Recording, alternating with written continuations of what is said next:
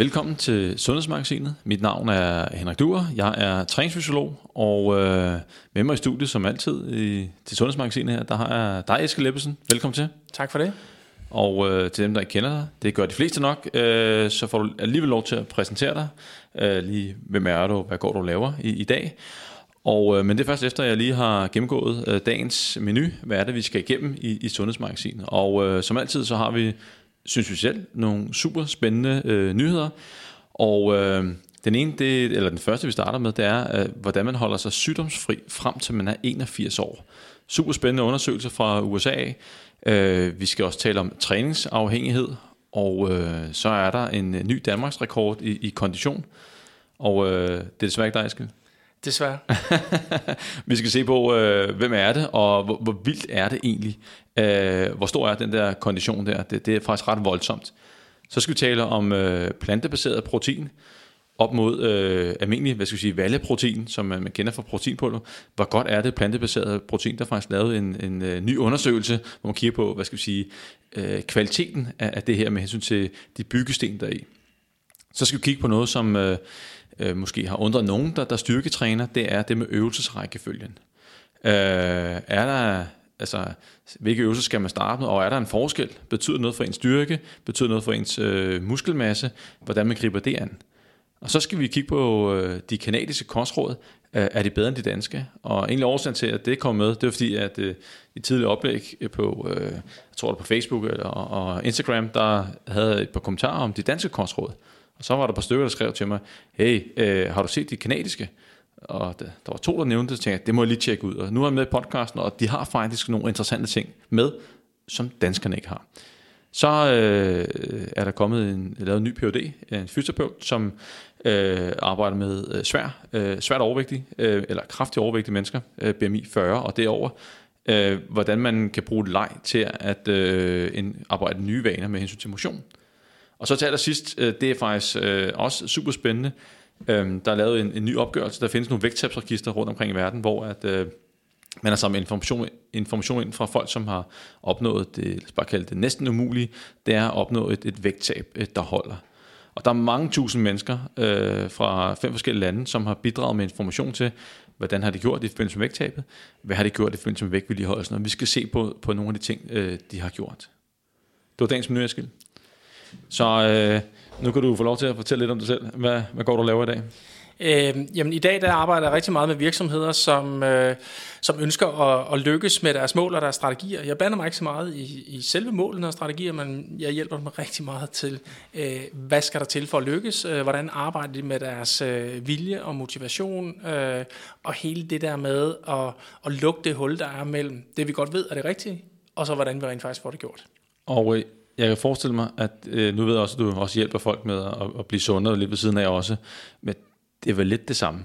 Det, er, det, det er fuldstændig det samme. Øh, der er jo, alle mennesker ved jo godt, hvad der i bund og grund skal til for at leve en sund livsstil. Øh, øh, men, men desværre, det er jo at efterleve det i dagligdagen og, og, og generelt bare at få det til at ske. Og det er faktisk også nogle af de ting, øh, vi skal kigge på i dag. Øh, fordi man kan sige, der er måske et par aha-oplevelser, hvor folk tænker, ah, det vidste jeg da godt. Ja, men hvorfor gør alle danskerne så ikke? Uh, en ting er viden, en anden ting er, er at uh, få det gjort. Men lad os tage hul på den, den allerførste, uh, vi har her, og det er uh, den her med, hvordan man holder sig sygdomsfri, til man er 81 år. Og uh, her, der, uh, det er sådan en befolkningsundersøgelse fra USA, hvor de har taget to befolkningsundersøgelser, noget der hedder Nurses Health Study, øh, som, hvor der er inddraget øh, over 73.000 mennesker, og så er der et andet studie, der hedder The Health øh, Professional Follow-up øh, Study, og der er små 40.000 mennesker med. Og det må de så slå sammen, og så er det kigge på, øh, hvis man nu er 50 år, øh, og man er, øh, skal vi sige, ikke har nogen sygdom på det tidspunkt, hvor lang tid kan man så forvente at leve, hvis man har en usund livsstil kontra en, en sund livsstil? En ting er, hvor lang tid man kan leve, men øh, også, hvor mange år har man også med langvarig belastende sygdom, som øh, hjertekarsygdom, øh, kræft øh, og type 2 diabetes. Og sådan en befolkningsundersøgelse, øh, Eske, du måske lige kort forklare, hvad, hvad, hvad går det egentlig ud på? Øh, og er der nogle, hvad skal jeg sige, øh, nogle usikkerheder her? Ja, men det er klart, at øh, det man går ind og gør her i en befolkningsundersøgelse, det er jo, at man, man kigger på, øh, hvordan har folk levet, hvad er det for en livsstil, de har levet, og så kigger man på, hvornår bliver de syge, og i sidste ende, hvornår, hvornår dør de. Det vil sige, at man følger dem over øh, mange år, og som du også sagde, rigtig, rigtig mange mennesker, og det giver sådan en, et rigtig, rigtig godt billede af, hvordan tingene hænger sammen. Men det er jo aldrig lige så præcis, som hvis man har trukket lod om, hvem skal nu leve den sunde livsstil, og øh, hvem skal nu leve den sunde livsstil, og så kigger vi på, hvad der så rent faktisk øh, sker. Fordi det, det kunne jo være, at at der var noget medfødt øh, hos, øh, hos dem, som også levede en sund livsstil, som gjorde, at de, øh, de holdt sig raskere og, øh, og, øh, og døde senere, øh, som måske ikke var livsstilsafhængigt, men måske genetisk. Øh, det ved man aldrig 100%. Øh, men men øh, der er et ret godt, øh, det giver et ret godt billede, når man har så mange mennesker med og følger dem så præcis, som man har gjort her. Ja, man, man kan se nogle, nogle øh, sammenhænge, måske ikke direkte årsager, men man kan se, at der, der er nogle stærke sammenhænge, og så kan man forsøge at konkludere noget fra det. Og det, der som er interessant i, i de undersøgelser, man også vi skal se for øje, når vi gennemgår dem, en ting er, at de startede tilbage i 70'erne og øh, 1980, det er altså lang tid siden, hvor øh, at man startede, og så man fulgt op mange år efter. Det er altså, det er med øh, sygeplejersker, og så er der øh, det, de kalder for US Health Professionals, som er tandlæger, øh, optometrister, altså optikere, osteopater, øh, farmaceuter, øh, dyrlæger, så det, det er så nogen, der er lidt veluddannede skil her, øh, og, og som også har en indsigt i sundhed gennem deres uddannelse. De, de har en indsigt i sundhed, og, øh, men, men bare det, at de er gennemsnitligt øh, rigtig godt uddannet, højt uddannet, det ved vi faktisk, at, øh, at, at det giver... Øh, øget livslængde. Øh, ikke det at være uddannet, men, men, men vi, vi ser bare en sammenhæng mellem øh, uddannelseslængde, og så og hvor længe man holder sig øh, sund og rask, og hvor sundt man generelt lever. Øh, og øh, så derfor vil vi også forvente, at sådan en gruppe af mennesker her, de, de er sundere og også lever længere end, end gennemsnittet som udgangspunkt. Yes.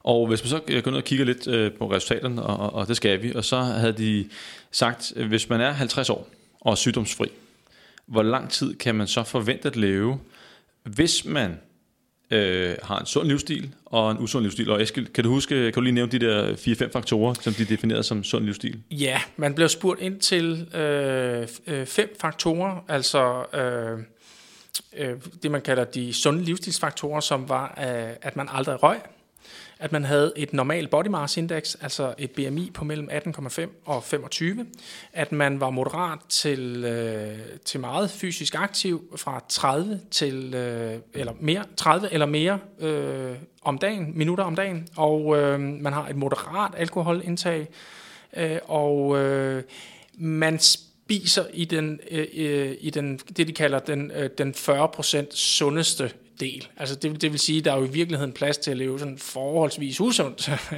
men men, men øh, man, man hører til den, øh, de 40 procent, som spiser sundest. Øh, og det er jo ligesom de her fem kategorier, og så øh, bliver man så målt på, øh, hvor mange af de her kategorier man, øh, øh, man ligesom har øh, efterlevet, efter man blev 50. Øh, og man deler dem sådan set lidt op i øh, dem, der slet ikke lever, efterlever nogen af dem, altså som, som både har et forhøjet BMI og ryger, og, øh, og ikke er fysisk aktiv 30 minutter om dagen osv. Og så sammenligner man dem, som har 4-5 af de her sunde øh, livsstilsvalg. Ja, og hvis vi kigger på, på, hvis vi kigger på de, lad os bare kalde dem de usunde først, så øh, bliver det øh, øh, alligevel, øh, hvad skal vi sige, lige over 80, omkring 80 år, øh, selvom de lever usundt. Og så, øh, men det, som så er interessant, det er, at dem, der lever sundt, de lever små ja, 10 år længere end de andre. Så, så bare ved at efterleve de, de få faktorer, som du har nævnt, men selvfølgelig super, super vigtige, så kan man lægge øh, øh, 7-8 år øh, til, ens, øh, til ens levealder. Ja, altså øh, cirka 8 år for mændene, og øh, cirka 10 år for kvinderne. Og, øh, men men øh, jeg undrer mig lige over en ting. Det er jo trods alt, at de usunde, de bliver alligevel relativt gamle. Fordi, øh, jeg ved, at i Danmark så snakker man om en gennemsnitsalder på omkring de Øh, 80, måske for kvinder og lidt lavere for, for mænd, men her der, der bliver de selv de usunde her, de bliver alligevel 80 år. Ja, øh, og der skal vi lige huske på, hvad, hvad er det for nogle personer, vi kigger på her. Som sagt, det er veluddannede mennesker, som typisk øh, lever gennemsnitligt sundere og også bliver ældre, øh, og så er de jo sygdomsfri som 50-årige, plus at de har overlevet til de bliver 50. Så, så det er alt sammen nogle, nogle faktorer, som gør, at hvis man står som 50-årig øh, med de her, øh, hvad skal man sige, øh, øh, de her ting i bagagen, jamen så kan man måske, øh, selvom man ikke lige lever, lever super sundt, jamen, så kan man måske forvente at blive øh, over 80 alligevel. Og øh, det, som jeg synes øh, også er interessant, en ting er, at levealderen, at man kan leve længere, hvis det er, at man selvfølgelig har en sund livsstil, og der var ikke, det var ikke sådan, der var, det var ikke nogen voldsområde, vi, vi ikke kender, øh, men, men det var også, som jeg synes var super interessant, det er, hvor mange år man har uden langvarig belastende sygdom, altså i det her tilfælde her, hjertekarsygdom, øh, kræft og type 2 diabetes. Og der er altså nogle, nogle år at hente, øh, 10 år for kvinderne, altså man bliver ramt 10 år før af langvarig belastende sygdom, og 8 år før, øh, når det kommer øh, til mændene. Og det er, jo ikke, det er jo ikke fedt at blive ramt af sådan en sygdom. Jeg, har ikke noget, jeg lider ikke af noget, gudslov, 713, men, men, men det må da give anledning til bekymring og fandme livsstil. Ja, du skulle fandme livskvalitet, øh, Eskild. Hvad tænker du? Jamen, det, det, det, der jo er lidt sjovt, det er jo, at øh, øh, ja, man, man får simpelthen væsentligt flere sygdomsfri år, og, øh, og det vi faktisk øh, ser en tendens til også, det er, at øh, øh, dem, der lever længst og sundest, øh, jamen de har faktisk også den korteste sygdomsperiode, som giver dem endnu flere gode leveår. Øh, kvinderne har faktisk øh, 12 flere leveår, hvis de lever i den sundeste kategori, med, med fire til fem af de her sunde livsstilsfaktorer, i forhold til, hvis man ikke har nogen af dem. Øh, og... Øh, øh og har også en, en, en, øh, en, en, simpelthen dem, der lever kortest, øh, har også en, en, en længere sygdomsperiode, en lille smule længere sygdomsperiode.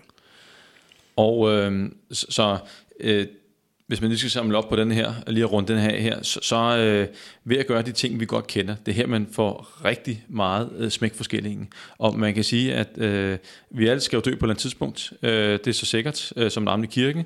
Men, men det, som er næsten lige så sikkert, det er også, at uanset om vi lever sundt eller ej, så kommer vi til at dø af en langvarig belastende sygdom, sandsynligvis kræft eller hjertekarsygdom, som er de store dræber. Øh, der er ikke så mange andre dødsårsager, når vi kommer derop, medmindre man bliver dræbt i trafikuheld eller noget andet. Så, så vi alle sammen bliver ramt af det. Vi alle sammen skal dø. Vi bliver alle sammen sandsynligvis ramt af en af de her sygdomme. Spørgsmålet er bare, hvornår? Og der er altså sindssygt meget at hente, øh, hvis man bare efterlever de her fem simple råd. Ja, eller fire af dem. Fire, ja, ja, ja, fire af dem faktisk. Ja, fire af dem. Ja. Så, øh, altså, øh, der er jo nogle tabeller i øh, artiklen, hvor vi kan se, at der er faktisk en, øh, en, en super, super fin sammenhæng, øh, hvor altså, jo, jo flere af de her fem livsstilsfaktorer, man efterlever, jamen, jamen jo senere kommer sygdommene. Så, så der er virkelig en, en, en super, super præcis øh, sammenhæng. Øhm, og så lad os lige tage den, øh, den her med, øh, ah, lad være at ryge, dyrke noget mere motion, spise nogenlunde sundt, øh, moderat alkoholforbrug. Kan, kan vi ikke bare få noget nyt? Ja. Øhm, og det, det er jo noget af det, vi møder øh, til daglig, øh, når vi skal ud og motivere til den øh, sunde livsstil. Og øh, det vi også plejer at sige, det er, det nye, det er ikke, hvad du skal gøre. Det nye, det er, du skal til at gøre det. Pr- præcis. Så Øh, man bør ikke købe flere øh, dameblade, opskrifter øh, og ny viden om, om gojibær og blåbær. Det er ikke det, der rykker. Øh, det, der rykker, det er at få det gjort. Så heller måske kigge på, øh, hvad, hvad kan motivere mig? Selvhjælpsbøger i den retning der. Øh, hvordan kan man komme i gang og få succes med det? Ændre vaner. Det er det spørgsmål, man skal stille sig. Nå, skal, øh, nok om det. Øh, vi skal videre til træningsafhængighed, og det var en, øh, en artikel, der popper op øh, på videnskab.dk, og øh, ikke fordi det var sådan en, en, en, en nyhed, men det var sådan en ny artikel, og, og øh, man taler meget om spiseforstyrrelser og sådan ting, men, men der kan måske også være et, et problem med, med træningsafhængighed. Og øh, ud, ud fra den her artikel, jeg kan læse, at, at øh, der er måske øh, 5-7% af, af dem, der dyrker fitness, løb, triathlon osv., der, der, der kan øh, lide af, af træningsafhængighed. Og det, som så er interessant, det var i den her artikel, der havde en test, yes. hvor at, at man øh, kunne svare på øh, seks spørgsmål, og øh, så får man point, alt afhængig af, hvad man svarer. Og jeg fik, får man 24 point eller flere, så ryger man i kategorien, man nok skal være opmærksom, man er måske træningsafhængig, det er jo ikke nogen dom, man får her. Og jeg fik, jeg fik 21 point, Eskild. Hvad, hvad fik du? Jamen, jeg fik kun 16. Og der skuffer du mig, ja.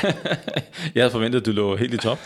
Ja, præcis. Du sprang skalaen. Ja, øh, og jeg havde helt sikkert også levet, øh, ligget højere for bare øh, nogle få år tilbage. Øh, men det er, vi kan lige tage nogle af de her spørgsmål, som øh, man bliver konfronteret med. Det er, træning er det vigtigste med liv, øh, eller Øh, og to, jeg træner så meget, at jeg får konflikter med min familie, partner eller venner. Øh, tre, jeg bruger træning til at ændre humør, for eksempel at få et kick eller slippe væk. Øh, fire, jeg øger hele tiden min daglige træning. Øh, og, og fem, hvis jeg går glip af træningspas, bliver jeg restløs, irritabel eller trist.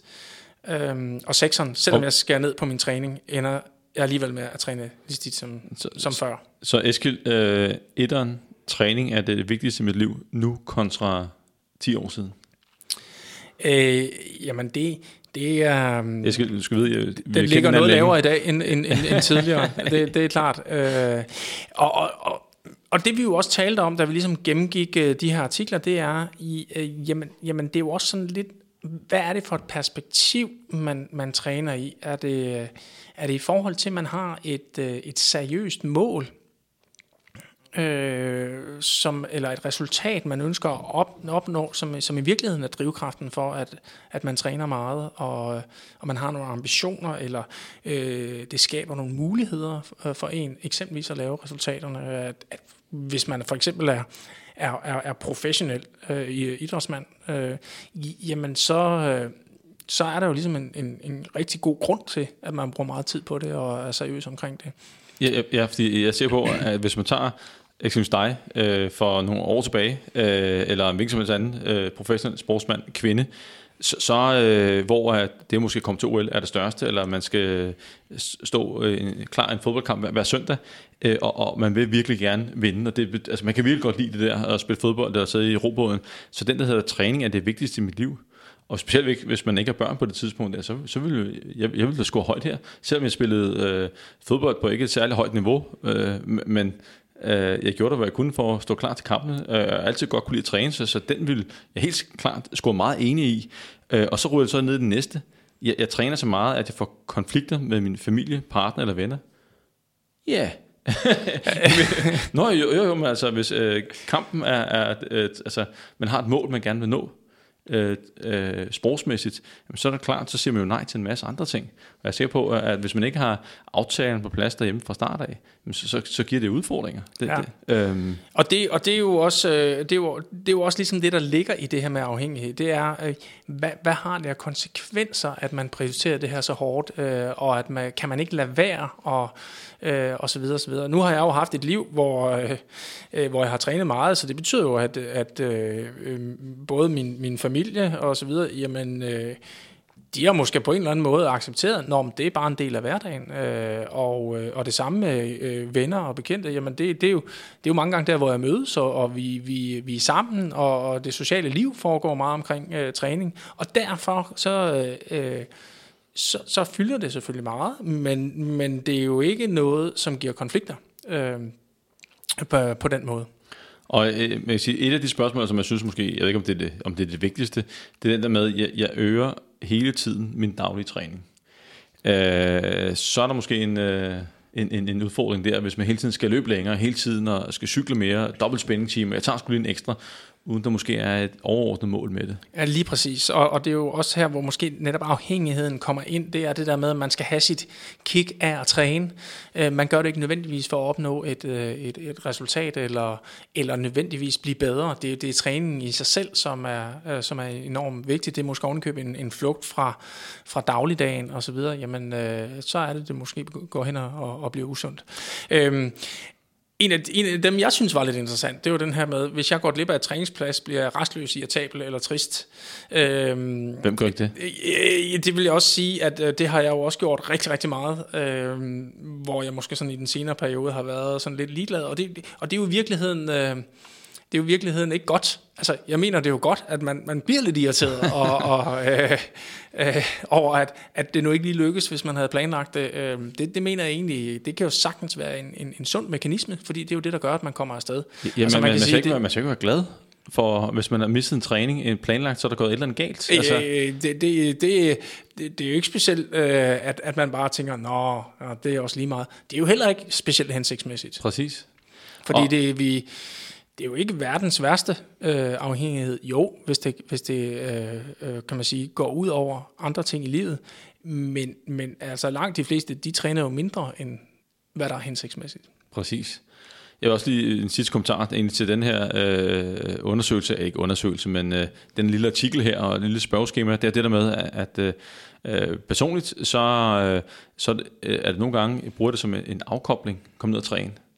At det er, jeg vil bare, kunne bare kalde det en flugt, om man vil, øh, hvis jeg har haft en hård dag på kontoret eller er stresset. Der finder, jeg kan ikke komme på noget andet bedre end, end at træne. Nej. Gå ned og løfte jern, eller løbe en tur, men har der helt anderledes bagefter. Ja, og, det, og der, der, der synes jeg jo også, at det, øh, det, der er jo forskel på at kalde det afkobling, eller det er en flugt fra hverdagen. Ja. Øh, fordi der er jo rigtig mange, der bruger træning netop til at få brækkerne oven i hovedet, til at falde lidt bedre på plads, og man, der er nogen, der øh, får nogle gode idéer og, og, og bliver kreative osv., når de, når de har været fysisk aktive eller undervejs. Og, øh, og ellers så, hvis vi lige skal lige tage det sidste minut her på den her ud, øh, artikel her, så er det jo et, et, et vigtigt emne at sætte fokus på. Øh, fordi der er jo nogen, der har de problemer her, og de lider helt sikkert, og har øh, problemer med at øh, hvad skal jeg sige, føre en, en, en normal hverdag. Øh, og øh, der kan man gå ind og læse artiklen og prøve at tage testen, øh, men igen skelne mellem, hvad er det, man egentlig er motiveret af? Hvad er det, der, der driver en? Er det en afhængighed, eller fordi man gerne vil opnå et mål? Man har en drøm om at øh, komme til OL, eller være dygtig på fodboldbanen, eller hvad det nu måtte være. Så, øh, men men øh, det, jeg synes, det var en sjov test, og jeg, jeg var om øh, 16 point, Eskild. Så hvad, ja, men hvad øh, nu, nu, kan man, ja, ja, nu kan man jo så sige, at øh, som jeg siger, bare for et par år siden, der dyrker jeg jo ikke eliteidræt, men jeg var trods alt til øh, verdensmesterskab i, i Xterra triathlon øh, på Hawaii og trænede til det. Øh, og det er, jo, det er jo klart, at der, der blev målet jo så meget, at øh, øh, fylder jo så meget, at, at det selvfølgelig godt i perioder kan give lidt konflikter med, hvor meget tid skal jeg rent faktisk bruge på det i forhold til, til familie og venner og, og så videre og, og dit arbejde. og arbejde selvfølgelig, ja. Okay, lad os rulle videre til, til næste, og det er øh, den der nye Danmarks rekord i, i kondition. Og øh, Eskild, du vil jo sikkert sige, at det er ikke overraskende, at det er en roer. Nej. og, og, hvor, hvorfor? Jamen det er, fordi øh, roning er jo her, hvor man, man i virkeligheden øh, stimulerer til øh, øh, øh, rigtig høj kondition. Altså, øh, du har involveret stort set alle kroppens muskler, og, øh, og du, kan, du kan faktisk øh, tåle at arbejde med rigtig, rigtig høj intensitet, og, og dermed belaste hjertemuskulaturen og, og lunger osv., så, videre. så, så det stimulerer til, til rigtig, rigtig øh, høj øh, ildoptagelse. Øh, og det skal vi jo lige huske, at det er jo, der, der, øh, det er Danmarks rekord i ildoptagelse, øh, hvor kondition, øh, der dividerer man med sin vægt. Øh, mm, altså konditallet, som også nogen kender. Ja, ja øh, så det er sådan et spørgsmål om, om definitioner og ord. Øh, yeah.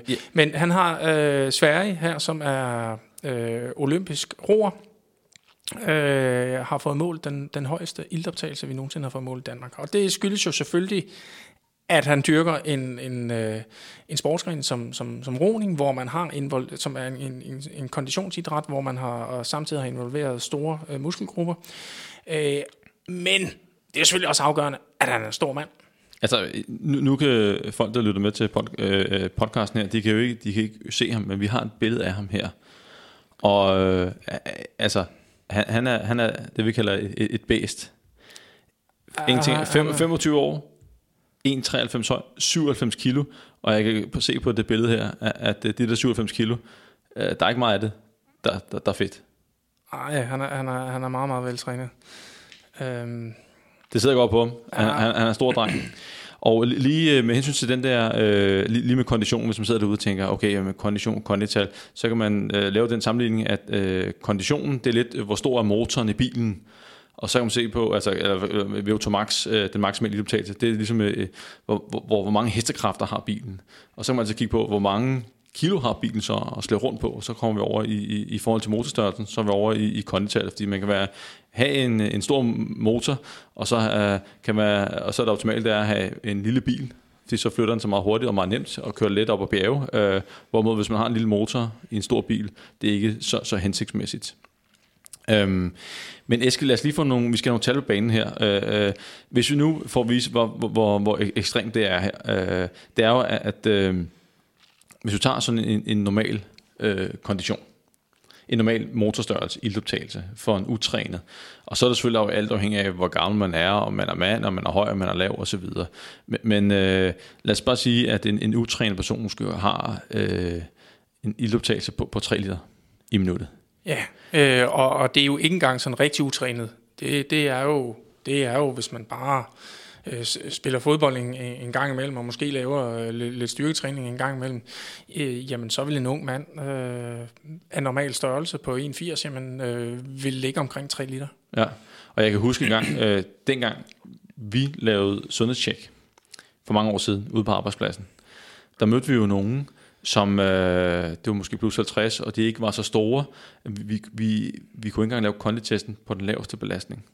Der findes nogle ude, hvor man tænker, så har de kontal på under 30, og så er det måske ned omkring 2 liter i ildoptagelse, eller måske endnu lavere. Øh, og, øh, og sådan en fyr her, han havde målt det, det højeste øh, nogensinde i Danmark med hensyn til ildoptagelse, og det var øh, i kortvarigt, øh, man kan sige, der, de kiggede på forskellige gennemsnit øh, over 30 sekunder, og så et peak på, på 5 sekunder. Men det højeste mål hen over 30 sekunder var 6,93 liter. Yes. Og, og den højeste peak over 5 sekunder var 7,04 liter per minut. Det, det, det vil sige, at man rent faktisk, når han sidder på, øh, i, i, i romaskinen og, og giver den gas, så, øh, så kan der sidde to lettere trænede unge fyre ved siden af,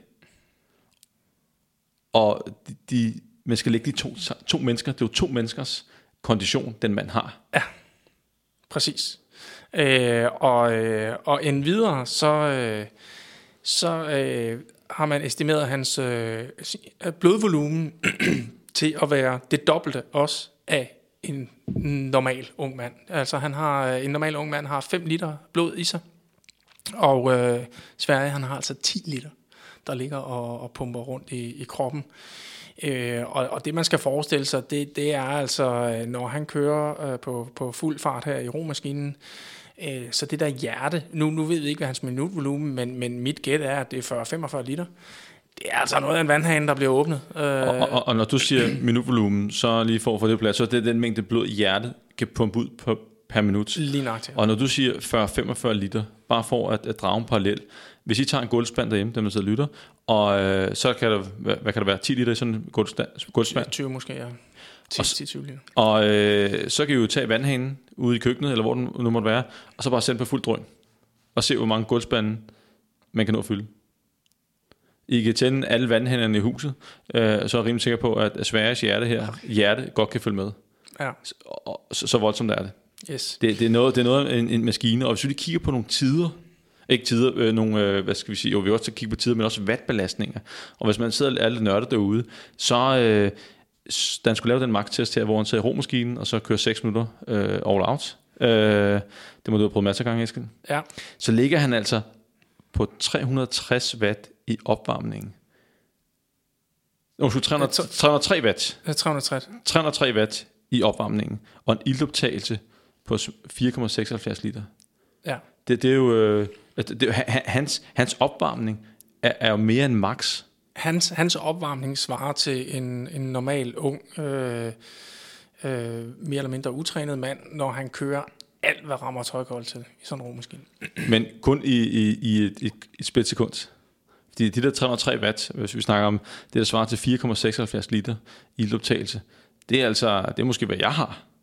Så hvis jeg ligger på min maksimale ildoptagelse, så, så, så, er det sgu, øh, så er det hans opvarmning. jeg, bliver, jeg bliver helt trist. Ja, det er faktisk rigtigt. Det er, der, der, man skal faktisk være ret god. Man, man skal, det er ikke nok at være almindelig utrænet. Man skal faktisk være i rimelig god form, bare for at kunne følge med på opvarmning. Jeg, jeg kan huske, at vi øh, endnu længere tid tilbage, øh, da jeg studerede på universitetet, gav man special, der lavede jeg rundvisninger øh, for gymnasieklasser, og der lavede vi øh, max-test og løbetest osv. Og, og der var nogle af de der unge gymnasiedrenge, som ikke på den der max-test på cyklen, hvor man hele tiden øger øh, belastningen, som ikke øh, kom over 300 watt ja. på deres max. Ja, altså vi snakker om, at øh, ikke engang i 30 sekunder kunne de holde den belastning. Præcis. Ja. Og, øh, og så er der rotiderne, hvis man har prøvet at sidde en romaskine, og det skal helst være en koncept 2, hvor det skal være sammenligneligt, fordi ja, det, det, det, det han er testet i. Ja. Og øh, der, øh, der høvler han den af en ny dansk rekord på 5 minutter og 44 sekunder. Ja, det, det gjorde han til øh, Danmarksmesterskaberne her for nylig, ja. Øh, og øh, i selve testen, der laver han øh, 353 watt i, i, i gennemsnit. Øh, hvilket jo også er helt ek- ekstremt. 553. 553 watt. 553 watt. Øh, og øh, man kan typisk ikke lave lige så mange watt i en romaskine, som man kan på en cykel, blot hvis der er nogen, der sidder og sammenligner tallet med cyklingen, øh, hvor, hvor Sverige ville være i stand til at lave endnu flere watt, øh, selvom han har roer. Øh, men, men det, der er jo det helt vilde, det er jo, at øh, de olympiske atleter, han er op imod, jamen, de ligger jo der. Øh, som øh, Lars Nybo, som også er, er, er professor inden for idrætsfysiologi, øh, som han siger, det er med med ærgerligt at have så vilde tal her, og lave 300, 553 watt over 6 minutter, og så komme hjem og finde ud af, at man skulle have lavet 553 en halv watt for at vinde. Han, han, han taber altså det her verdensmesterskab med øh, 300 dele af et sekund. Øh, så, øh, så selvom det her det er helt ekstremt, så er det stadigvæk, øh, så, er det, så er der stadigvæk nogen, der også ligger øh, med, med de her tal. Øh, det var faktisk meget sjovt. Jeg, da jeg hørte den her historie første gang, at han var øh, blevet testet herinde, øh, der havde han ligesom fået en, en, en god og en dårlig nyhed. Den, den gode nyhed, det er, at du har slået Danmarks rekord. Du har øh, øh, øh, den højeste ildoptagelse, vi nogensinde har målt. Øh, den dårlige nyhed, det er, at øh, vi ved ikke, hvad det er. fordi, fordi apparatet umiddelbart ikke kunne, øh, kunne måle det. Men, øh, men det har de altså få, fundet ud af. Og, og øh, til, til sammenligning, nu, nu er han jo øh, den tunge øh, sværvægter, må man sige, og, og du, du har rodet letvægt med, med, med guldfieren. Yes. Og øh, han, han var på 5,44. Hvad, hvad, hvad kunne du øh, klare den på som, som, som letvægt? Øh, som, som letvægtsroer, hvor jeg så skulle veje ind i under, 70, øh, under, under 75 kilo, øh, har jeg så skulle, har jeg kunne lave... Øh, øh, ro 603, som var verdensrekord i min vægtklasse øh, på det her tidspunkt, og, og i øvrigt i, i, i mange år derefter. Øh, så der er selvfølgelig en, en vis for, øh, forskel, og der er også der er en kæmpe fordel ved at være stor i romaskinen, hvor du ikke øh, nødvendigvis skal slæbe din egen vægt. Når det så er sagt, så kan man sige, at øh, selv Sveriges imponerende fysik her, øh, den kunne han jo ikke bruge til noget, hvis ikke også, at han var... Øh, ekstremt god øh, teknisk, og havde en rigtig god bådfornemmelse, og, og var præcis i sit rotag og, og, og balance og så videre. Øhm, så, øh, så, så, så kunne du ikke få sådan en båd til at gå stærkt. Og, og det er også vigtigt lige at, lige at pointere. En ting er, hvad, hvad du kan fyre af i en indendørs romaskine, det er ikke nogen garanti for, at du også kan lave et topresultat ude i, i båden. Du skal jo ligesom have øh, teknikken og alle de andre ting på plads. Er langt fra. Og, og det, her, det, det, det her, det er jo imponerende. Altså, godt nok er, er Sverige en, en, en stor og veltrænet mand, men så stor er han altså heller ikke. Øh, og det er jo det, den kombination, der gør, at øh, det går rigtig stærkt på vandet, det er, at han, han jo egentlig ikke er kæmpestor, men, men, men øh, rimelig stor til at have den her fysik. I, i sidste ende, så er det jo øh, watt per kilo, der også tæller i det her regnskab. Og nu ser du ikke særlig stor, så er det selvfølgelig i, i verdensbedste sammenhæng, i olympiske sammenhæng, fordi at uh, herhjemme, der er han en stor dreng. Han er en stor dreng, men uh, mange af hans konkurrenter, de er altså uh, plus to meter. Ja, så... Uh, og det er jo det, når uh, toppen og poppen er samlet, så får man også alle de, de genetiske uh, vidunder og de store drenge uh, samlet et sted. Uh, nå, Eskild, vi, vi skal videre. Det var faktisk uh, ret interessant det her, synes jeg. Uh, vi skal faktisk til, til noget helt, helt andet. Vi skal snakke om øh, proteiner. Og vi skal tale lidt om øh, plantebaseret protein. Det er jo øh, selvfølgelig meget op i tiden. Øh, bæredygtighed, dyrevelfærd og alle de andre ting. Og, øh, og der kommer mere og mere, eller flere og flere produkter øh, på markedet, hvor at øh, man i stedet for at man bruger det traditionelle øh, proteinpulver, som typisk øh, kommer fra mælk af, øh, det kan være, øh, det består af kasein og, og valleproteiner, og det mest anvendte er vores valleprotein, som er relativt hurtigt og, og optageligt. Og så har han kigget på, okay, øh, kan, kan man lave noget, noget tilsvarende inden for, for øh, planteproteiner? Det er jo en kæmpe industri. Og det har altid været sådan lidt, at man, hvor man, man godt vidste, at øh, selve planteprotein ikke, ikke har samme hvad skal vi sige, øh, kvalitet øh, i, i, i forhold til, til, til eksempelvis valleprotein. Øh, og, øh, og med hensyn til kvalitet, hvis folk tænker over det, så proteiner de består af byggesten, øh, som hedder aminosyre. Og øh, der findes nogle, der er essentielle, og nogle, der er ikke essentielle. Og det er de essentielle, som er interessante. Det er dem, der er vigtige for vores, øh, som vi ikke kan få øh, andre steder fra end kosten, og det er dem, der er ekstremt vigtige for eksempelvis øh, opbygning af, af muskelmasse. Og Eskild, de laver det her øh, studie her, hvor at, øh, øh, det, det, er ikke noget, det er ikke noget træningsstudie, men, men de kommer ind i, i laboratoriet, og så, øh, så får de øh, en, de kommer ind, øh, jeg tror det er fasende, øh, og så får de en shake, og så øh, måler Tom blodprøver løbende op til fire timer bagefter. Yes, og det gør man, det er 18 personer, som kommer ind fire forskellige gange. Øh, og i, øh, i kontrolforsøget, der får de altså den her valleprotein, øh, som vi jo kender rigtig godt, øh, og som man forbinder med øh, sådan den, den, den kvalitetsproteinen. Øh, øh og så måler man øh, på, øh, hvor, hvor, hvordan stiger indholdet af de her aminosyre i blodet, og, og kigger på, øh, hvor meget er der rent faktisk tilgængeligt i, i blodet over de her fire timer. Det gør man så i tre andre tilfælde, hvor man så får nogle øh, plantebaserede øh, proteinpulver.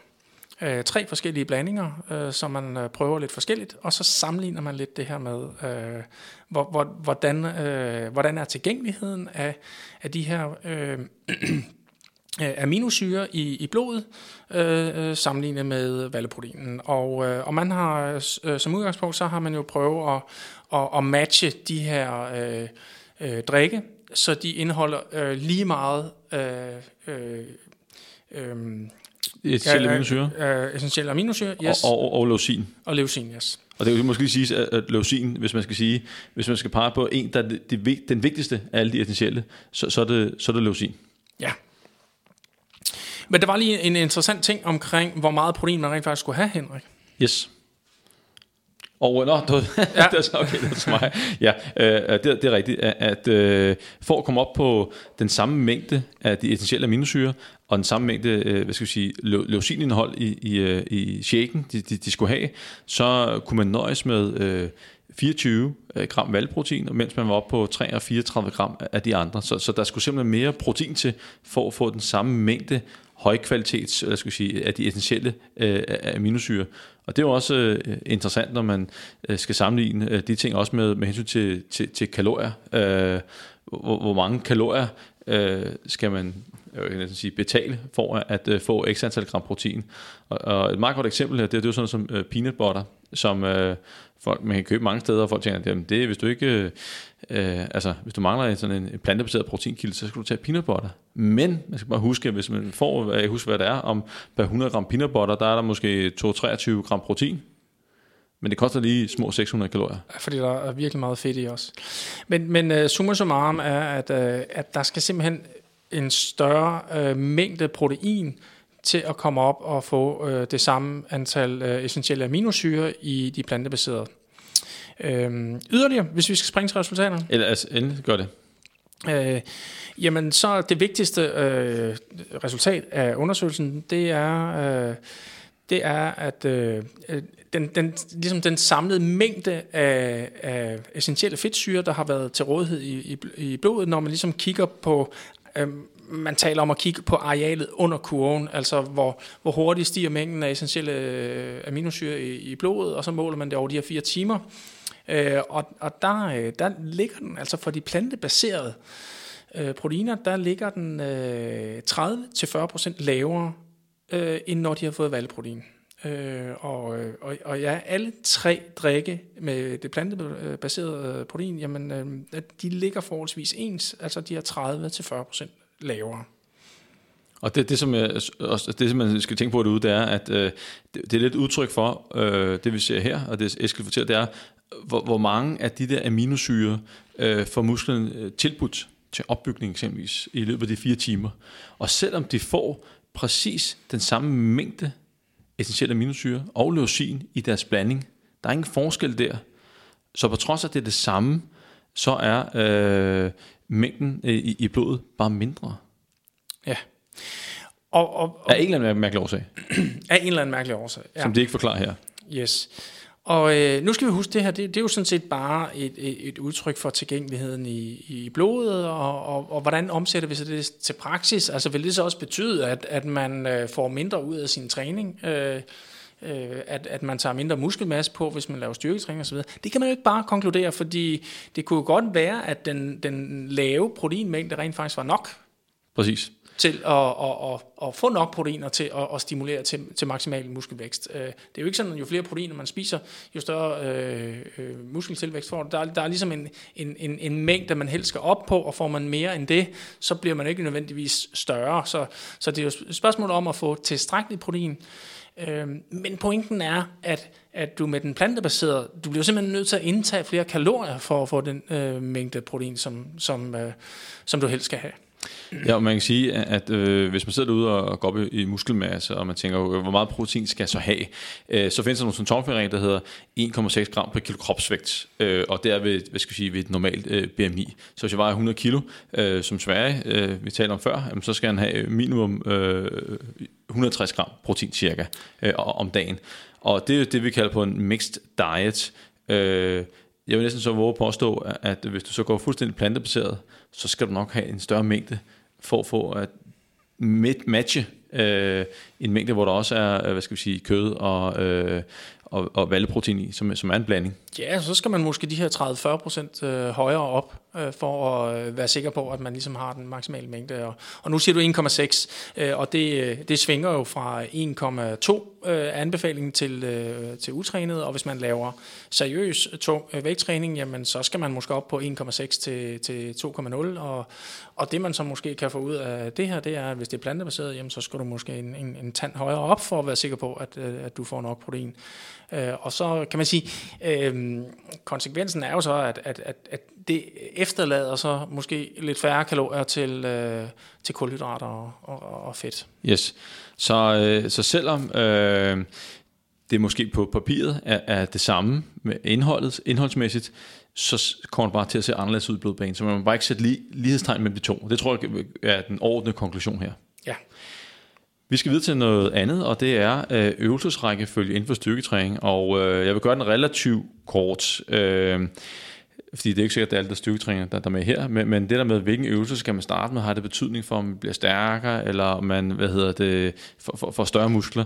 Og øh, jeg har været i styrketræningsbranchen i mange år, og underviser i det på Fitness Institute og, og, og sådan ting. Og der, der, der taler vi selvfølgelig om, om øvelsesrækkefølge. Og det, det har gjort her, det var, at øh, de har samlet en, en masse, ikke en masse, de, de samlede 11 studier, som de mener havde kvalitet nok, øh, med hensyn til det, og kan vi vurdere, øh, om... Øh, ja, man kan tage et gennemsnit til den her metaanalyse, øh, og for at vurdere, øh, er der en effekt af, af øvelsesrækkefølgen.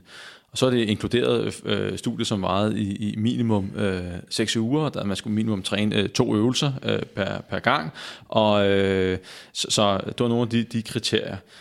Og øh, ja, Eskild, har, har, øh, vil du sige, noget- kommentere noget på resultatet her, eller... Øh, ja, altså jeg vil sige, det er jo, det er jo lidt øh, som forventet, øh, i hvert fald i, i, i mine øjne, og det er, at øh, jamen, de øvelser, du laver først, det er faktisk også dem, du får de største fremgang i.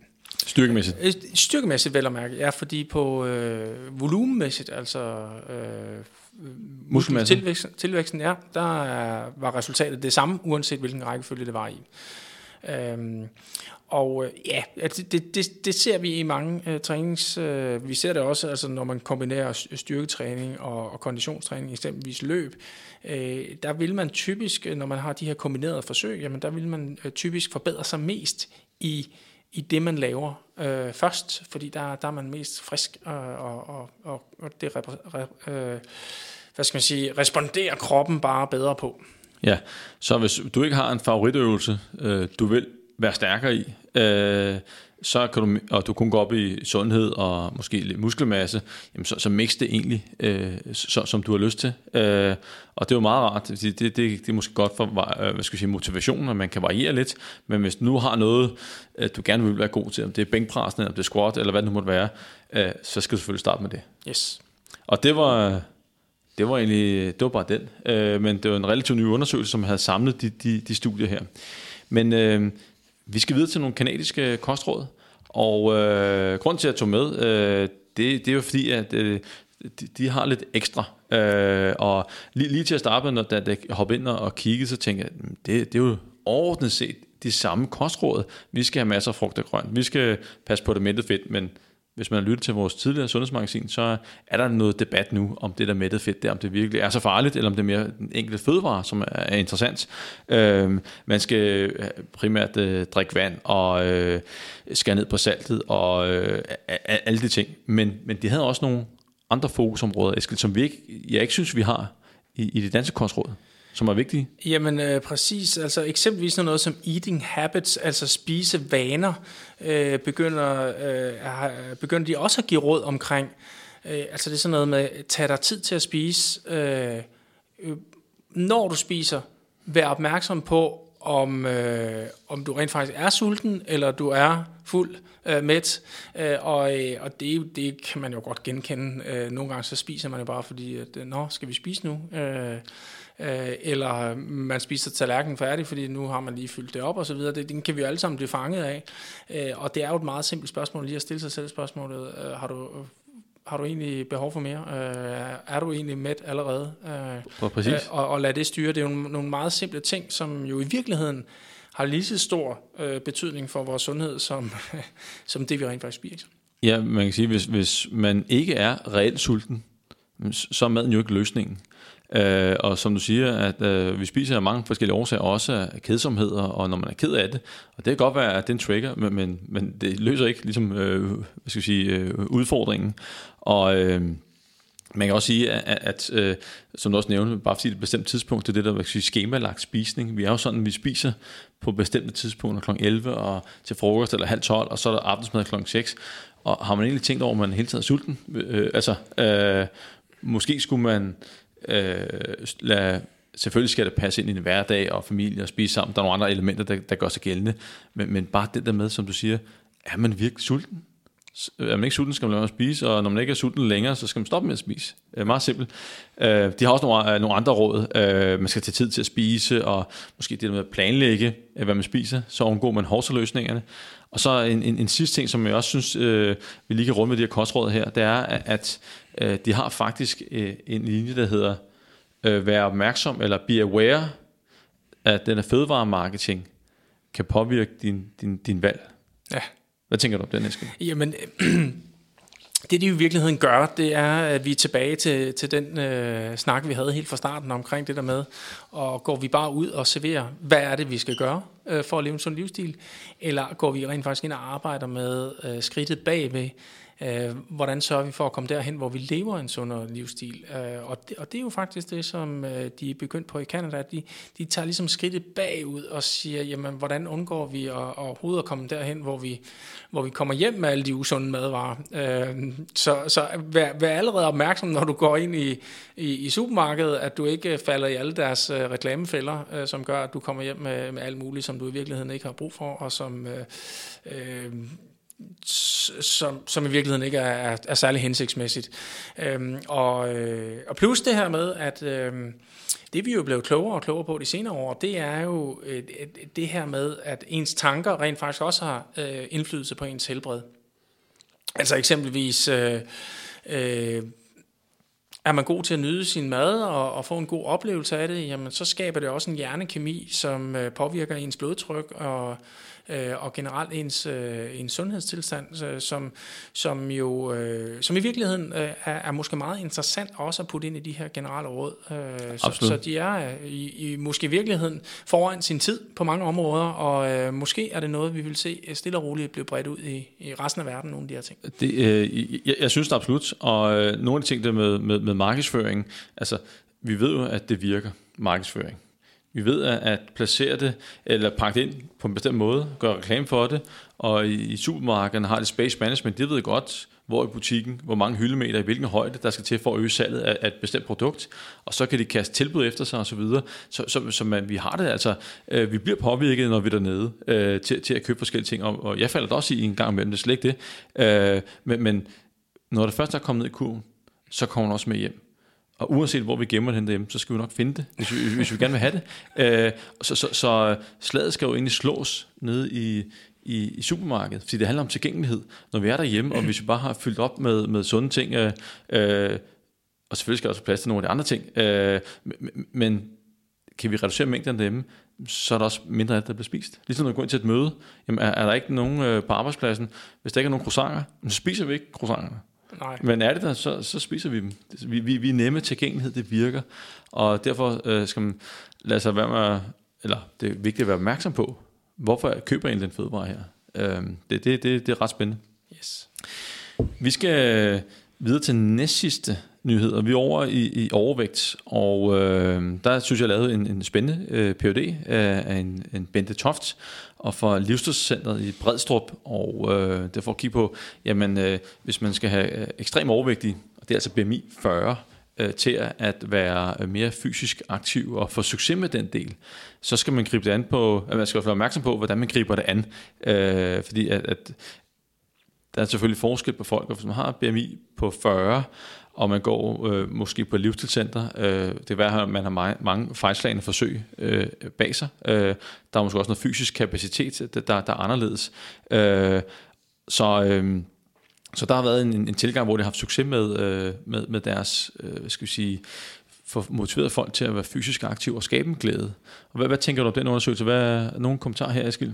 Jamen, jeg synes, det er utrolig, øh, utrolig godt ligesom set og, øh, og fundet frem til, øh, at øh, jamen, altså, man møder de her personer, der hvor de er, øh, og tager ligesom højde for, hvordan skal de motiveres. Øhm, og, og det de jo har gjort, det er jo, de, de har prøvet ligesom at få leg ind øh, i, i, i, i, i deres øh, dagligdag, som, som gør, at de rent faktisk er fysisk aktive, uden måske at tænke det som, nu skal jeg dyrke motion for at tabe mig.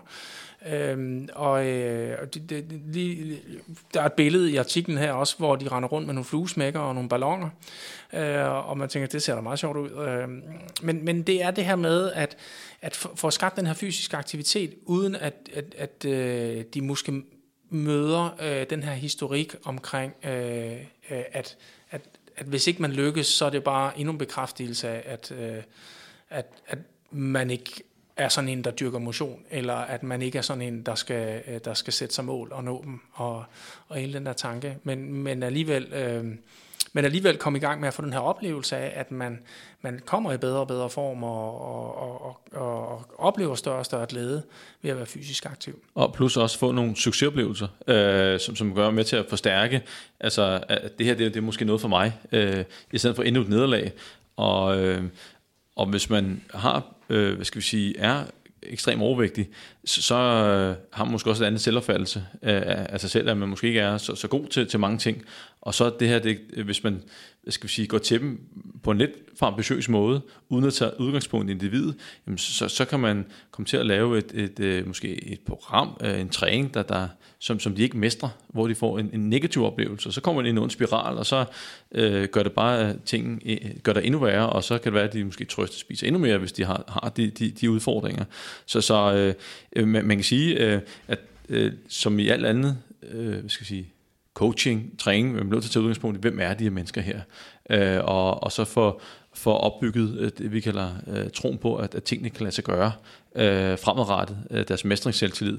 Og også, at, at de egentlig er, har lyst til at være fysisk aktiv, og som selv sagde, de skal ikke være øh, øh, fysisk aktiv, fordi de skal tabe sig, fordi hvad sker der så, når de kommer målvægttab? Vil det så fortsætte? Det vil det jo kun gøre, hvis de synes om den motionsform, de, de laver. Så øh, jeg synes, det, det er super spændende, og øh, det er jo noget, som... Øh, som, hvad skal vi sige, lidt tilbage til, du, du også sagde indledningsvis, øh, vi, vi ved det jo godt, men hvordan får vi folk til at gøre det, og blive ved med at gøre det. Og det her, det er, det er jo en af metoderne, at det, det skal være løsbetonet, øh, og man skal gøre det, fordi man synes om det, så er det langtidsholdbart. Præcis. Og det er jo virkelig den kode, der skal, der skal knækkes, det er, øh, øh, hvordan får vi skabt øh, glæden og motivationen til at få gjort det, som vi godt ved er det rigtigt.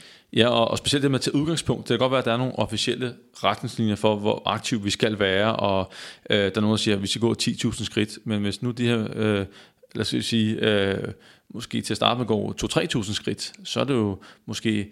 Øh, det kan godt være, at 10.000 skridt er slutmålet på et tidspunkt, men, men det er jo, man skal måske starte lidt lavere og sige, okay... Øh, måske skal man have mere fokus på, på fremdrift. Ja, øh, præcis og, og udvikling mere end, øh, end, end at vi skal et absolut sted hen. Præcis. Så øh, jeg ved, at Søren Kierkegaard, han havde et citat. Øh, det er, det, man skal starte, øh, pas på med at starte, hvor folk er. Øh, Og så starte der, øh, det er øh, et eller andet kunsten bag alt hjælpe, et eller andet kunst. Det er det, han, han, han var forud for sin tid, han har mange gode citater, men, men, men summa summarum til udgangspunkt i individet, hvor de er, øh, og så tager vi den derfra. Til den aller sidste nyhed, og øh, i, øh, i, denne verden her, der findes øh, nogle vægttabsregister, hvor man har samlet information ind for folk, som har opnået øh, vi kan, om vi kalder det vejvægttab, det er i hvert fald holdt vægttabet i, i, i lang tid, og øh, typisk er det, de skulle have lavet større vægttab, øh, måske en 15 kilo, og holdt det minimum et år.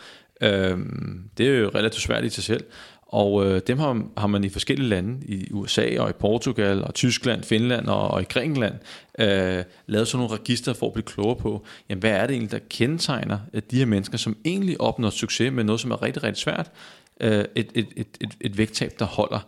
Det ene ting at tabe sig, det kan alle øh, i princippet, men der hvor udfordringen er, det er, når vægttabet skal holdes efterfølgende. Så, så her der er nogle, øh, hvad skal vi sige, nogle nøglestrategier, de har haft undervejs i vægttabet, og så i, i vægtvedligeholdelsesfasen. Og øh, da vi øh, kigger på den her æskel sammen, øh, så, så var der jo ikke nogen, som tænkte, der var ikke sådan, hvor man tænker, det der, det har jeg ikke hørt om før. Nej, ja, vi, vi, vi er tilbage til den her med, at øh, hvad har deres strategi at være, og, og, og hvis, man kan sige, de har delt den op i, i vægttabsstrategier, og så vægt øh, vedligeholdelsesstrategier. Øh, og øh, måske skal vi holde os til øh, vægt vedligeholdelsesstrategierne, øh, fordi det er, jo, det er jo den, som er den aller, aller største udfordring. Mm. Vi oplever, at øh, rigtig mange kan godt tage sig sammen i en periode og tabe sig, men det er rigtig, rigtig svært at, at holde fast i det. Øh, der øh, er det, som øh, langt, langt de fleste har, altså 96,6 procent, jamen de øh, spiser jævnligt morgenmad som del af deres strategi.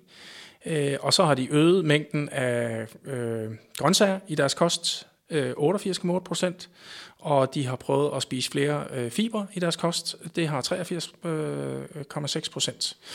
Øh, så øh, er der nogle, øh, de har lagt nogle restriktioner for sig selv, altså i forhold til øh, bestemte typer af mad. Det er der faktisk også 93, der har prøvet at skære ned på fedtet, 86 procent, øh, reducere sukker, 84 procent, og, og reducere øh, fedt i, i mad generelt, øh, 83 procent.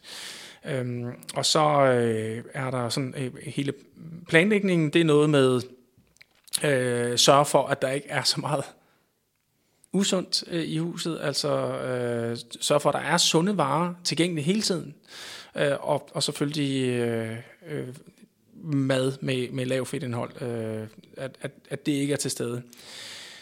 Øhm. Og, og man kan sige, at øh, faktisk er, er det ordentligt set det samme ting, der går igen fra, fra vægttabsstrategier. Øh, ja, det er det faktisk. Og, og, og det er, hvor vi taler om, om livsstilsændring. Der er ja. altså noget, noget, noget, der holder ved her. Præcis, og, og, det, og det er jo fuldstændig som du siger, okay, øh, ja, giv os nu noget nyt. Altså, er det, er det virkelig det, der skal til? Det, det vi bare kan sige, det er jo, at dem, der rent faktisk har efterlighed, det som vi godt ved er det rigtige, jamen det er jo også dem, der har lykkes med at holde vægten. Ja, og man kan sige, de her fødevarevalg, eller de her valg, de har, de har truffet, det er jo noget, som, øh, hvad skal vi sige, reducerer kalorierne. Det er en ting, det skal, vi skal jo ned i skabe kalorieunderskud. Og så har de også øh, øget, øh, hvad skal vi sige, mængden af fødevarer, der mætter rigtig godt. Ja. Og det er jo lidt det, det handler om, det er, at hvis man skal, øh, ikke må spise så mange kalorier, jamen, så skal man selvfølgelig investere dem der, man får mest mæthed og sundhed for pengene. Øh, og så skal der også plads til noget, der er sjovt, lad os bare sige det sådan. Øh, så, så der er jo ikke, der er jo ikke noget hokus pokus her. Øh, det er, som vi forventer det, og øh, ingen overraskelse her, men det, det der med at få det gjort, der er udfordringen for at skabt vaneændringerne. Så det er jo ikke sådan, at der er nogen, der har spist en bestemt type bær, eller de har været på keto, eller low carb, high fat, eller noget som helst andet. Nej, det var simple kostråd, de havde fulgt. Jeg vil sige, der var der så en, en øh, det var så nede i, som ikke så mange havde rapporteret, øh, det var noget om, de har brugt, øh, haft hjælpemidler, eller om øh, de har haft støtte og så videre, eller om de har reguleret noget af deres adfærd. Og jeg synes, at øh, der er en her, man kan grine lidt af den, men den, den, øh, øh, den er ret interessant. Øh, vi var nede på 4%, som havde undgået overvægtige venner. Ja. øh, og, øh, så den, og så var der 7,4 procent, som var begyndt at bruge mere tid sammen med normalvægtige venner. Og jeg er ikke sikker på, at alle har fået det samme spørgsmål, det er derfor, den ligger lavt. Men, men jeg synes jo, at, at øh, på en eller anden måde, jeg vil ikke sige, at det giver meget god mening, men, men, men det, det, det er da lidt tankevækkende. At, og, at, at de har brugt det her som en strategi? Øh, ja, og, om det er sket automatisk, eller om det, det, om det, om det har været en, en valgt strategi. Altså, ja. jeg kan godt forestille mig, at, at, at hvis man virkelig gerne vil sit vægttab, og ens venner, øh, lad os sige, de, de overvægtige af slagsen, er måske med til at fastholde en i vægttabet. Det er måske det, man... Øh, øh, Øh, det kan være måske øh, spise sammen med på arbejdspladsen, det kan være, at man går tit i byen, eller øh, har, og, og ikke dyrker motion, og man tænker, okay, jamen, jeg, jeg, jeg, hvis jeg skal lykkes med det her, så skal jeg ikke bruge så meget tid sammen med dem. Øh, og så er det det der med, med, med valget af, af normalvægtige venner. Øh, øh, måske ikke valget, men, men altså man bruger mere tid sammen med dem normalvægtige. Hvad, hvad tænker du om det? Jamen, jamen det er jo, man bliver jo lidt som dem, man er sammen med, og, øh, og øh, øh, nu er der jo ikke så mange af dem, der er lykkes, som rent faktisk har brugt den her, øh, de her strategier øh, omkring det at undgå overvægtige vægter, øh, øh, venner og være, være sammen med normalvægtige. Men det er jo ikke det samme som, at det ikke er en effektiv strategi. Det kan bare være, at der ikke er så mange, der har overvejet det som en strategi. Øh, det kunne faktisk godt være, at det var, det, det, det var en af de effektive dele. Altså, nu, nu øh, har jeg jo øh, fulgt dig gennem mange år, og ved jo, du, du hæfter dig ved det her, fordi øh, at du oplever nogle gange, at, øh, at, at, øh, at folk øh, giver udtryk for, at at de bliver nødt til at skifte lidt ud i, i, i venner, måske endda partner, hvis det er, at de har været igennem et stort vægttab, øh, fordi de bare oplever, at eksempelvis partneren øh, øh, vil trække en tilbage i den gamle livsstil.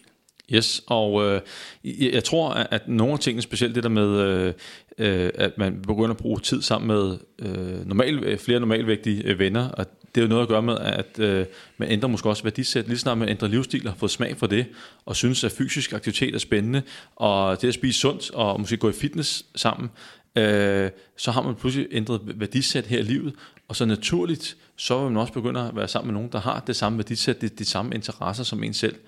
Og øh, om det så øh, for, om det kommer naturligt, om det har været en bevidst strategi, fordi det også har været nogen, der har tænkt, okay, jeg ved det her så meget, hvordan kan jeg gøre det nemmere for mig selv at komme i mål med vægttabet? Øh, og øh, hvad er det egentlig, der, der fastholder mig der, hvor jeg er? Hvad er forhindringerne? Og så må man få identificeret de ting, og så, øh, så øge sandsynligheden for, at det her projekt, det, det sker.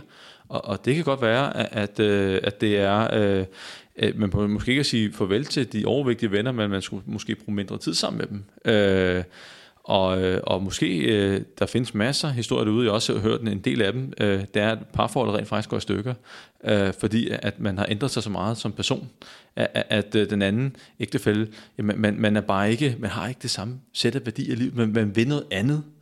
Øh, så hvis den anden vil dyrke fitness og spise sundt og øh, alt de ting, øh, mens den anden måske hellere vil sidde foran fjernsynet og slappe af og spise masser af slik og chips, øh, og ja, så, så så er det jo måske ikke det match, øh, der, der skal være længere. Nej, lige præcis. Øh, nu kommer det her til at fylde meget, og, øh, og det øh, er jo også en, en, en, en, en sjov, lidt, lidt sjov øh, strategi øh, at, at bruge, men måske er den effektiv. Men, men altså for også lige at slå fast, altså de mest effektive strategier, altså øh, folk havde brugt, som langt de fleste brugt, af dem, der rent faktisk lykkes med at holde deres vægt, det var altså de klassiske omkring at, og, øh, at spise morgenmad og, og skrue op for grøntsagerne og, og, og op for fiberne og ned for sukker og fedt øh, og, dyrke, og dyrke motion. Ja, og man kan sige, at det er jo alt som det, vi, vi godt ved, så budskabet er herfra, at øh, med hensyn til vægttab øh, og få succes med det på en lang bane, så, så, så har vi egentlig, vi har egentlig den viden, der skal til, øh, hvad skal vi sige, med hensyn til spise, drikke og, og, og motionere. Øh, man skal måske mere øh, fokusere på at kigge på, øh, hvordan får vi det gjort? Hvordan får vi implementeret de ting her? Lige nok, altså. Det, I stedet for at købe flere dameblade med flere opskrifter og alle de andre ting, så, så, så, så fokusere på, øh, hvordan folk skabt en, det er livsændring. Ja, hvad, hvad, hvad er det? Hvad er, altså, stil spørgsmålet som, hvad, hvad kan motivere mig? Hvem kan hjælpe mig? Øh, hvor er det, jeg typisk falder i? Hvordan undgår jeg at komme derhen, hvor jeg falder i? Øh, Øh, hvad er det for nogle rammer, jeg skal skabe for mig selv? Hvad er det for nogle forberedelser, jeg skal gøre? Hvad, hvad, hvad, altså det der med at gå skridtet bagom, øh, øh, hvor man spørger sig selv, jamen, hvordan undgår jeg at komme i den der farezone, øh, hvor jeg bliver fristet? Øh, øh, nogle af de der spørgsmål kan man, kan man skrive, øh, øh, skrive dem ned, altså svare på dem, så har man altså hjulpet sig selv rigtig godt. Absolut. Og Eskild, øh, jeg vil lade det være de, de sidste vise ord og øh, så er den her omgang af Sundhedsmagasin, den er, den er, det er slut. Øh, så øh, Eskild, tak fordi du gad at dukke op endnu en gang. Selv tak, det var en fornøjelse. Og tusind tak til alle jer, der lytter med. Vi høres ved.